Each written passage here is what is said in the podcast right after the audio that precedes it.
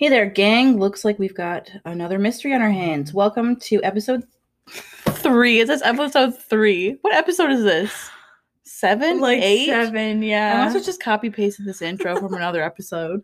Anyways, of Meddling Kids podcast, where we cover all things scary and weird for listeners near and far. My name is Bree, And my name is Cord. and we are roommates who met on Twitter in 2020 during a pandemic and became instant best friends.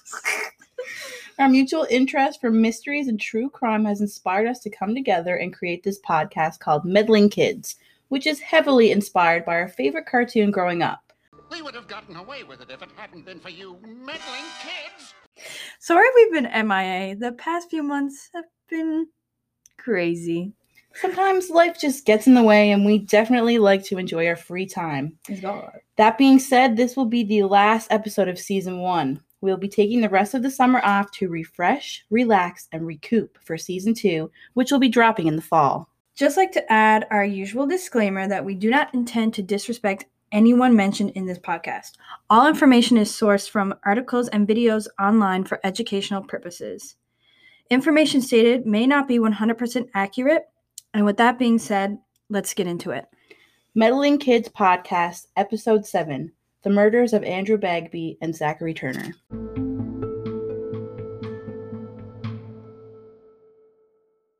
Starting at the beginning, Shirley Jane Turner was born in January of 1961 to an American serviceman from Kansas stationed in St. Anthony and a local woman whose name we could not find.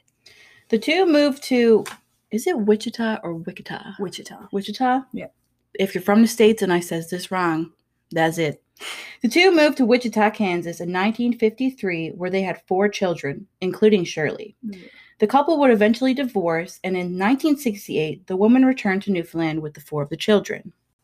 This is important to our case because Turner was born on United States soil and was raised in Canada.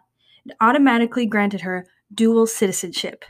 Just to let you guys know, we will be throwing a lot of names out, so it might get a little bit confusing, but it will all come together um, by the end. So Yeah. just kind of stay with us here. It's Ye- gonna be, it's a big case. It's uh, Yeah, there's a lot of people involved. yeah, a lot of people. Anyways, Turner's childhood was interesting. For more than a few years after coming back to Newfoundland, Shirley, her three siblings, and her mother lived a somewhat erratic existence. Existence. Sorry, it's been a while, obviously. With income support, also known as welfare, they settled they first settled in Daniels Harbor on the Great Northern Peninsula. The lifestyle of Shirley and her family was exceptionally frugal. In other words, they were dirt poor. Little else is known about Shirley's upbringing.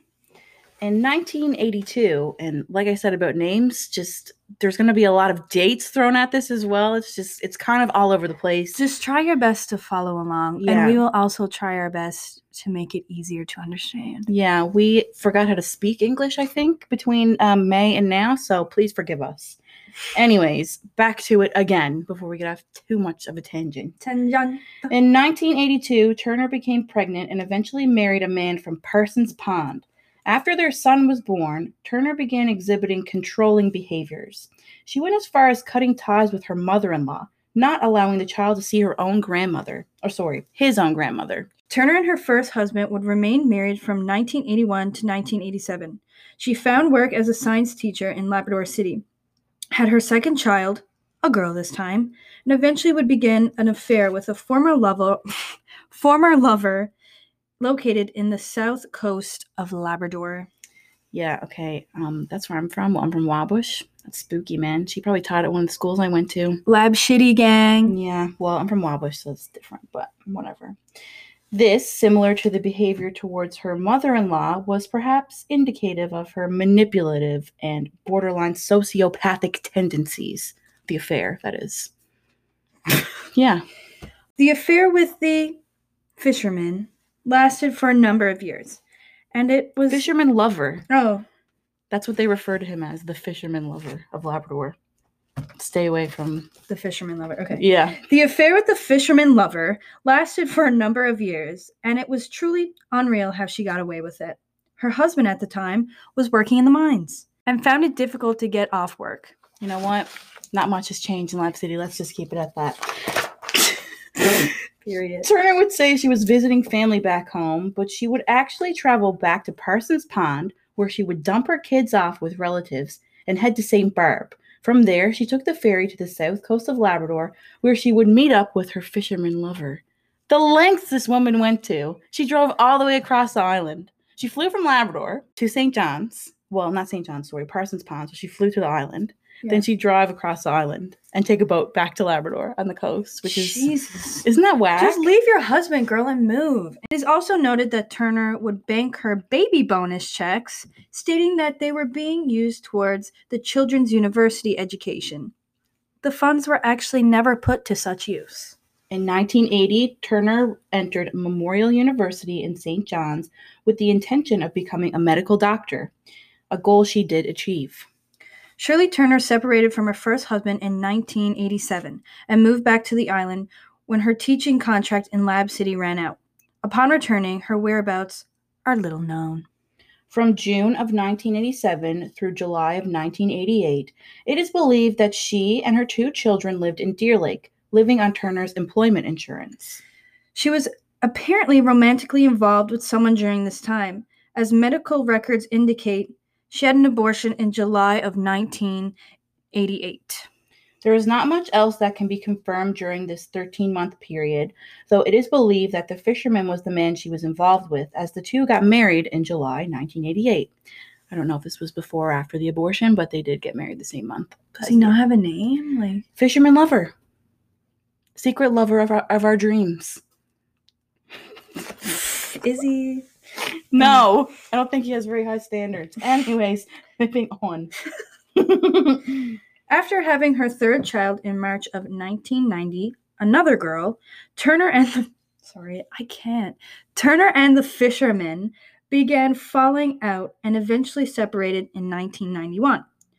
While Turner was teaching in Cow Head. yeah, I don't know where that came from. Just randomly was thrown in there and she was teaching in Cow Head. I don't know. It's such a cool name. Where is Cow Head? Is that At- Alberta? At like the top of the cow. is that Alberta? Fucking no. I don't even know where Garnish is. You're whack. She remained in that position until 1993 when she registered to return to Memorial University in order to complete her undergraduate degree. Yeah, she she went back to finish her I guess her medical degrees.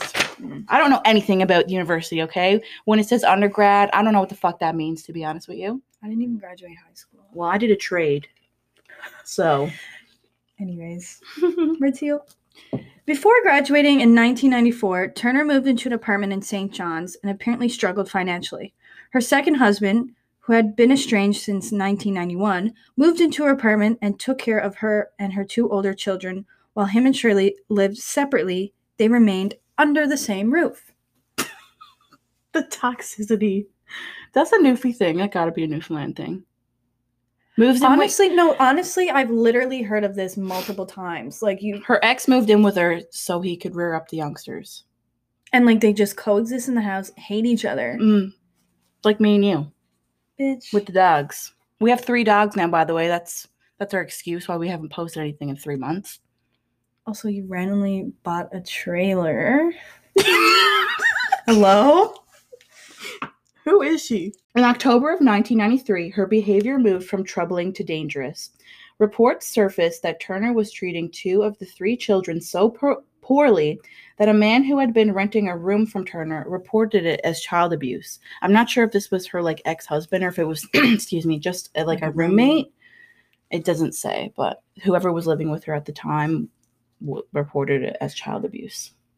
And a king for doing so. hmm He was so alarmed by the behavior that he moved out of the apartment and reported the incidents to a psychiatrist at Memorial. The therapist would later tell this to a social services worker. So this was a quote from the roommate, or sorry, the psychiatrist um, about the roommate. So the roommate witnessed the older daughter being struck in the face by her mother for no reason. Shirley always swears and curses at the child and sometimes at the son. Shirley has left the older daughter at home on weekends and evenings unsupervised, and she has to go to school on the bus unsupervised. This has been ongoing for at least two months. Most of the abuse is directed at the older daughter. The children were interviewed and corroborated the report, saying they were infrequently struck with open hands and belts. This is why I know this sounds a little bit insane, but I it's so crazy it just might work. I think people should have license, like they need to be licensed to have kids Yeah. because it's just ridiculous. Well, like a lot of a lot of people still get away with this shit now, and this happened in like the '90s. So think about how much more they got. Well, we'll see that now, but she got away with a lot of shit, basically. Yeah. Sadly, this was only the beginning of a butterfly effect of systematic failures. The abuse report filed to social services, which had been backed up by third party witnesses, a respected therapist, and the children themselves, was closed on January 11th, 1994, without anyone from the department having spoken to Turner. So they looked at her case, said meh, closed it, and that was it. They didn't even go and visit. Nothing. Like not a thing was done. Ugh, I know it's sick. it's just like these are kids, man. Like, yeah. They just, I guess, I don't know, like how much more did she need to do? Really? Like, that's just the beginning. Later in 1994, Turner would go on to Memorial's Department of Medicine for further education. She wanted to be a doctor. Shirley would return to St. John's from Parsons Pond and told her family that she would not be taking her children with her. the two oldest remained with the mother in law mentioned earlier in Parsons Pond. The one that she wouldn't let the her kid talk to. Oh, so now she. Yeah, now she um, now, now, she's she is talk- allowed Mhm, because she it's needs been something. official, right? Mhm. Shirley Turner is the scum of the earth. While the youngest, while the youngest was sent to Portland Creek with Turner's second husband. This arrangement lasted a year, and the children eventually joined Turner in St. John's in 1995 while she completed her education. Turner continued to tell her family members that looking after the children was a burden to her academic career. Despite winning custody of all three children, I don't know how that happened. By 1997, they were all back in their with their own fathers in Parsons Pond and Portland Creek. This arrangement would remain in place for the rest of Turner's education. Enter Andrew Bagby. Bagby was born on September 25th, 1973, in Wichita, Kansas, to David and Kate Bagby. He was a bright, charismatic man who made everyone he met love him almost immediately. He wanted to become a doctor, and that he did. He became a physician at Excela Health Latrobe Hospital, where patients would request him to be their doctor. That's how much people enjoyed being around Andrew. He was on his way to being a very well respected doctor in his town. Before becoming a doctor, Bagby studied at Memorial University, where he quickly made lots of new friends and formed a relationship with Shirley Turner. Open bracket, the devil herself, close bracket. Whom was much older than Bagby. 13 years older, to be exact. Excuse me. um, for those of you who don't know, or for those of you who haven't seen the movie Dear Zachary, um, if you want more information on this case, I suggest watching the movie. It's about this case. Um, it was mentioned by his like friends in the documentary that Andrew didn't have a lot of confidence in himself, and he kind of just settled for Shirley. Yeah. He was just like, I'd rather be with her than be alone. he did have a girlfriend like before he moved to Newfoundland and they kind of it didn't work out and they broke things off and like I guess it broke his heart. So I think Shirley was just kind of there. So he just settled Yeah. for. Someone to like Mhm. be with. really sad. Andrew's friends often noticed there was something off about Shirley. She would become very possessive over Andrew and even sometimes verbally abusive. His friends would also mention that she would go into great detail about their sex life. Andrew eventually moved back to the United States and became a Latrobe area hospital physician. After many months of his friends pleading with Andrew to end his relationship with Shirley, and he himself trying multiple times to end it, on Saturday, November 3rd, 2001, while eating lunch in the Latrobe airport, he finally set the record straight and told her their relationship was over. She boarded her flight and was going back home to Council Bluffs, Iowa, where she was then living. Thought to never been seen by Andrew again. 24 hours later, on a Sunday afternoon, Turner took her 22 caliber pistol, her cell phone, and some money and took to the Interstate 80 heading east. Early Monday morning, Andrew was getting ready for work when Turner showed up to his apartment. He then left her at the apartment and headed to work, which was the hospital that was across the street from his apartment. She literally showed up to his house, knocked on his door, and was like, "Hey." Yeah. And he let her in. And he let her in and just left her there. Oh, also, it's rumored that she like not rumored, but Mm. like um apparently she had stolen like TVs Mhm. and like computers and CDs and stuff from his house that time. During his shift, he told his colleagues about how Shirley showed up. Clark Simpson asked Andrew if this was a smart idea to let Shirley into his apartment. Bagby replied with, Oh, yeah, everything's fine. Later that day, during a shift at the satellite clinic in Saltsburg, in a quick chat in the late afternoon, Bagby told Simpson that he'd be meeting Turner in a bar to send her on her way. Simpson had offered to accompany Bagby, but Andrew once again reassured him that all was well. They agreed that after Andrew finished speaking to Turner, he'd pick up some beer and head to Clark's apartment for the rest of the evening. Around 5 p.m., Andrew left the clinic and picked up the beer at a convenience store and went to meet Shirley. Unfortunately, the meeting took place in an isolated park, not a populated bar. From the parking lot of Keystone Park, Andrew used his cell phone to call Shirley. An eyewitness later reported seeing a lone car in the parking lot at around 5:30 p.m., a dark blue or black. The description was consistent with Andrew's black Toyota Corolla. Another witness reported seeing two cars parked side by side while walking by a small dark colored car and an unknown colored sport utility vehicle, which were consistent with Andrew and Shirley's cars. Forensic analysis later disclosed the sequence of wounds to Andrew's body. The first two bullets, in quick succession, entered the left side of his chest and his left cheek.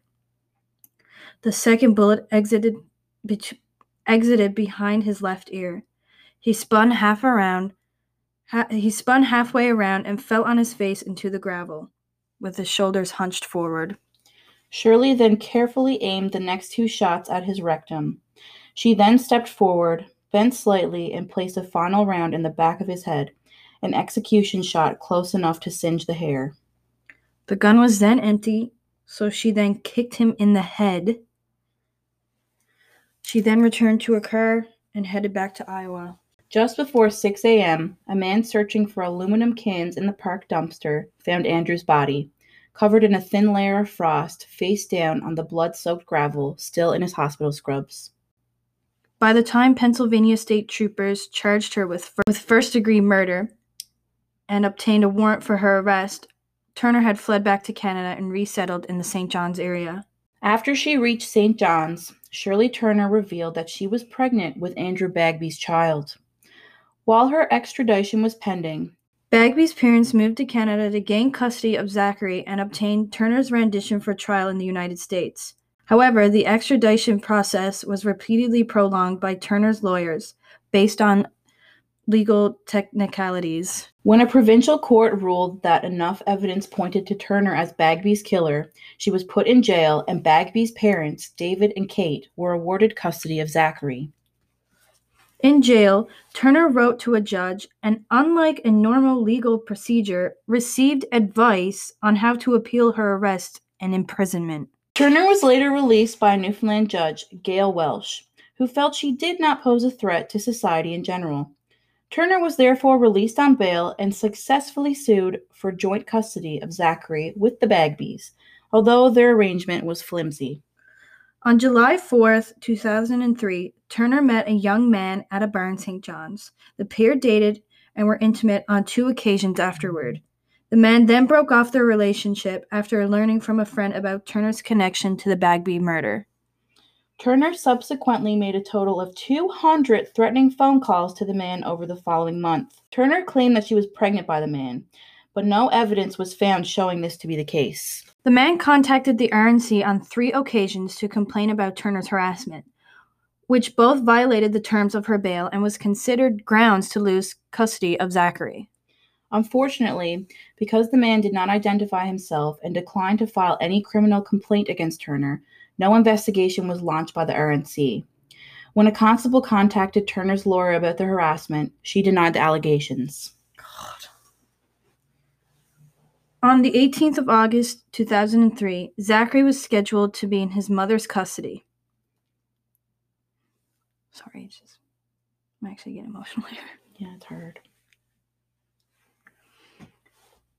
Turner first purchased a prescription of lorazepam from the St. John's Pharmacy. She then drove with Zachary to nearby Conception Bay South, where the man she had met at the bar lived. Turner left her car parked near his home in the Kelligrews area of town, with photographs of herself and Zachary, as well as a used tampon on the front seat. Police concluded that she was attempting to frame her boyfriend for the planned murder suicide. After mixing her lorazepam into Zachary's baby formula and ingesting a toxic dosage herself, Turner strapped the infant to Turner strapped the infant to her chest with her sweater and jumped off a fishing wharf at Foxtrap Marina into the Atlantic Ocean. Turner's body was found on a beach by a vacation by a vacationing couple, with Zachary's body discovered nearby. It was determined that Zachary Turner was rendered unconscious by the lorazepam and did not suffer. There's a lot more to this case, obviously. We didn't go into total detail just because it's a really hard case to cover. It's really big. It was. God, I'm actually about to cry. It's really fucked up that this happened here and they kept like giving her free passes and didn't take it seriously like in the um the documentary dear zachary was actually um made by andrew's friend who was making a film to show zachary when he got older so he could learn more about his dad. But halfway through the um the documentary you learn about what shirley did to zachary and talks a lot about how the justice system really failed the Bagbies and essentially cost another life.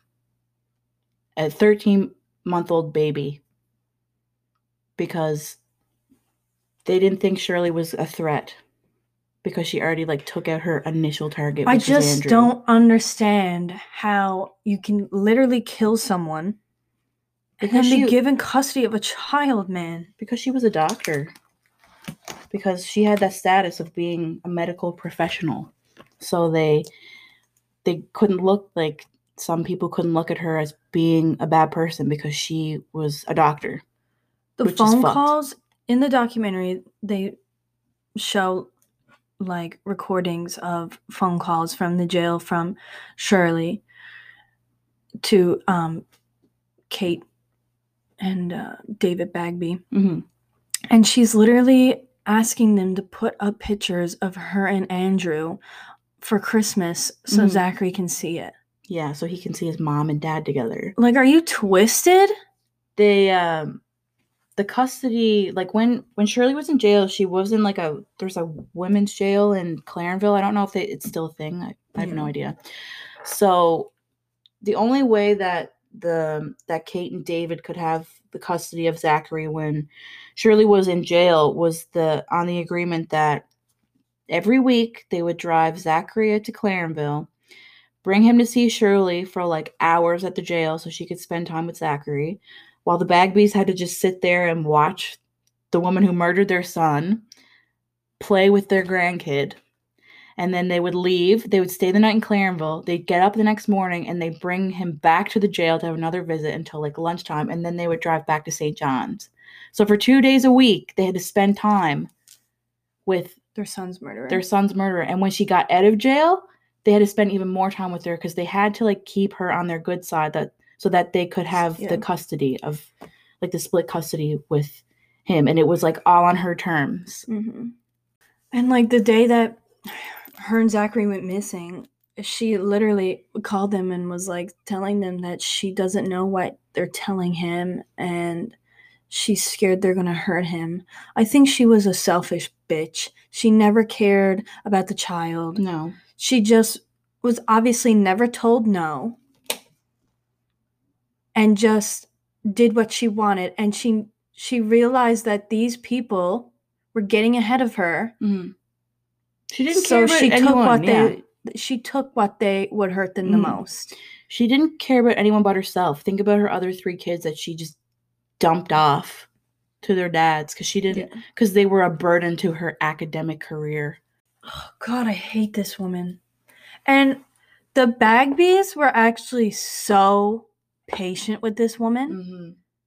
I Just- don't know how they did it I don't either. i don't know how just their interviews in the documentary, you can just see like they're just they're so drained hurt. They're so hurt. They're so sad. Obviously, how could you not be? I but know.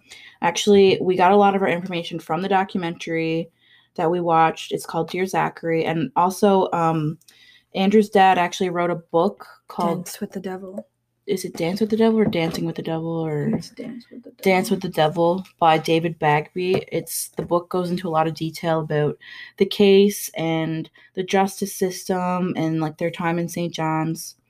Um we didn't like obviously didn't want to add too much into this cuz there's so much to this case and it would have taken so long to even that's the There's a lot of details in the case that like were just details Mhm. and like we we just wanted to like show you how much of a monster this woman was. Mhm.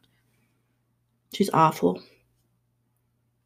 So sad, man. She took Andrew Bagby was on his way to becoming a well-respected doctor in Mhm. his in Latrobe. even the videos of him in the documentary when he was a kid and like because the his friend who was a filmmaker they used to make all these short little movies, and stuff and, And his parents were always in them too. Like he was they, just so close with his parents and his parents loved his friends too. At Mhm. um, Andrew's funeral, his friend who um, made the movie Mm. told him that they still had kids Yeah. because all of them were so close with his parents. Mhm. But like, yeah, Andrew, he was just like a light, and like Mhm. he was just even watching the movie, you Mhm. feel like you're his friend. yeah and he was so young he was 28 when he was Yeah. killed like that's like my age That's that's so like your life is just starting and she just took it yeah, away He was already so like well respected in Mhm. like the medicine work that he was doing, and she took that from him. And then this little boy, he wasn't like he wasn't even two. He was a year and a month, hmm it's and she took yeah. never even gave him the chance. he would have been 19 Yesterday, yesterday. His his birthday was yesterday. We didn't realize that when we uh, decided to do this case that it was so close his birthday. But it's like he would have probably been going out and celebrating on George Street with all of his friends this week, right? And it's really sad to think like oh man, he was just so cute too, such a cute, sweet little baby, and he loved Kate. Yeah. like Shirley would get so fucking jealous Yeah. over it. Like they, he would always pick Kate over Shirley, always. because like he he knew he was like safe and loved with her. because she genuinely loved him. It wasn't fake. hmm You could tell. Like Shirley was just a jealous bitch. She was a sociopath. Yeah, she was. She didn't. She didn't feel empathy. No. She didn't feel anything. She was jealous and she wanted what she wanted and she didn't care what and she had to do. It was proven time and time again that she could get away with whatever she wanted. Mhm. She got away with so much. Um, this case also changed a lot of family like court laws. Uh, this is the law here. On the 23rd of October 2009, Scott Andrews, then a Liberal MP from Newfoundland and Labrador, introduced Bill C. 464, or Zachary's Bill, which would change the Criminal Code of Canada to allow the courts to justify their refusing bail to those accused of serious crimes in the name of protecting their children. The bill received a unanimous bipartisan, I don't know what that word is, Mhm. support in the Canadian House of Commons and received support from Liberal Senator Tommy Banks. It was finally signed into law by Governor General David Johnston on 16th, the 16th of December 2010. Andrews later said that the law gives the Bagby some sense that someone has heard their cries, so this will not happen again. to change the law to make sure something this tragic will never happen again. Kate and David actually started a support group for um, people who are who have lost like their kids to Mhm. like murder and tragic. I think it was to murder Yeah. and they they actually spent a lot of time in Newfoundland. You know, they they their friends took care of their house and they came to Newfoundland with the, all their savings. They didn't have jobs like they were retired. Their friends helped send money over to support them and you know, they gave up all their whole lives to come over here to Newfoundland from the states and fight for their grandson and it was just the justice system really just failed them. It's so sad. The justice system failed them both. hmm And although this case made a lot of headway with hmm the laws, hmm the justice system still sucks when it comes to Mhm. children's safety. hmm 100% and this is just the tip of the iceberg of this case This you- is what we know. Like this is what we know of that happens here. my mom's friend literally sat behind shirley at medical school like in class she said she was a fucking psychopath Only she would have grabbed Like, it by the back of the head. it just shows how small our province is Yeah. and it's really it's really sad to see that something like this happened here especially because our province is so tiny Yeah, we always like to believe like we're in a safe Yeah. place and yeah where we live is the Mhm. safest place to be. But like when the people who are supposed to be looking out for us and keeping us safe Mhm. fail us time and time again, hmm what can we do? yeah makes you think i guess does. Well, we'll leave you with that. We'd like to thank you for listening. yeah we'll, we'll uh, wrap this case up here now there's not really much more to say in regards to what we talked about now with regards to everything else that happened in this case we could talk for hours but Yeah. you know, it is just a lot. And we don't want to sit here and talk about this for hours. It's so, it's such, it was such a hard case to cover. Uh, we had both seen the movie before and we watched it again and we were both just sobbing. It's just heartbreaking. It's just really sad. Like Mhm. this poor little boy. Mhm. I literally can't even keep talking about it to be honest.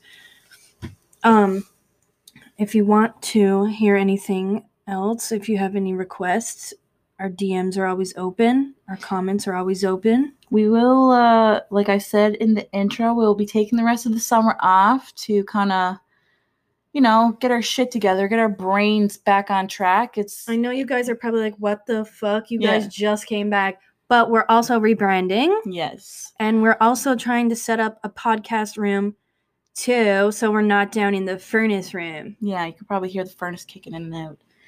We just want to, you know, for our first season, like, you know, I think we did pretty good. Yeah, we went pretty hard. we learned a lot of things. We definitely um, want to come back more organized Mhm. and not rush things and, you know, not doing a case every single week is not realistic. It's No. also very hard on your mental health when you're reading and talking and researching, especially in as much depth as we do go Mhm. into. It is hard on your own mental health and you know, you kind of got to take care of yourself. Sometimes the person can only take so much murder. Yeah, you know what? We are two very mentally ill girls ourselves. so we got to look after our shit, you know? Yeah. We we do want to thank you guys for being so supportive of season 1. And being so patient with us because we have been late. Yeah, but you know what? It's better late than ugly is what I always say. Period poodle. Mhm. Um, we'd also like to thank you guys once again for showing us so much support in our first season. It has motivated us to do better and bring better to the table. yeah. I don't know what else to say really. We will see you in the fall. We're going to get spooky. We're gonna get fucking spooktober on these hoes. Um, we're gonna we're, we're rebranding, baby. We're rebranding. I don't know what else you want me to say. We're rebranding. I have black hair now. Yeah, and I have I have white hair in our picture. I have black hair now. Yeah, and I have blue hair in our picture and now I have half white hair. And yeah, that's crazy. who we change. Who are we? Love you, Tuta. Love you, Tita. Okay, guys, we're gonna wrap it up now. Yeah, we hate to ramble, but we missed you, and we um had so much fun. no, we didn't. we didn't. Well, no, the season, the in I between. I'm not saying we had so much fun like researching death, but um, it's something that we enjoy spreading information about. yeah, and the in between episodes, the split up episodes. yeah, let's those are up. fun. Those go hard. Um, yeah, so sound off in the comments and All also right. in the DMs Okay. and tell us what you want to hear. Also, we'll be talking.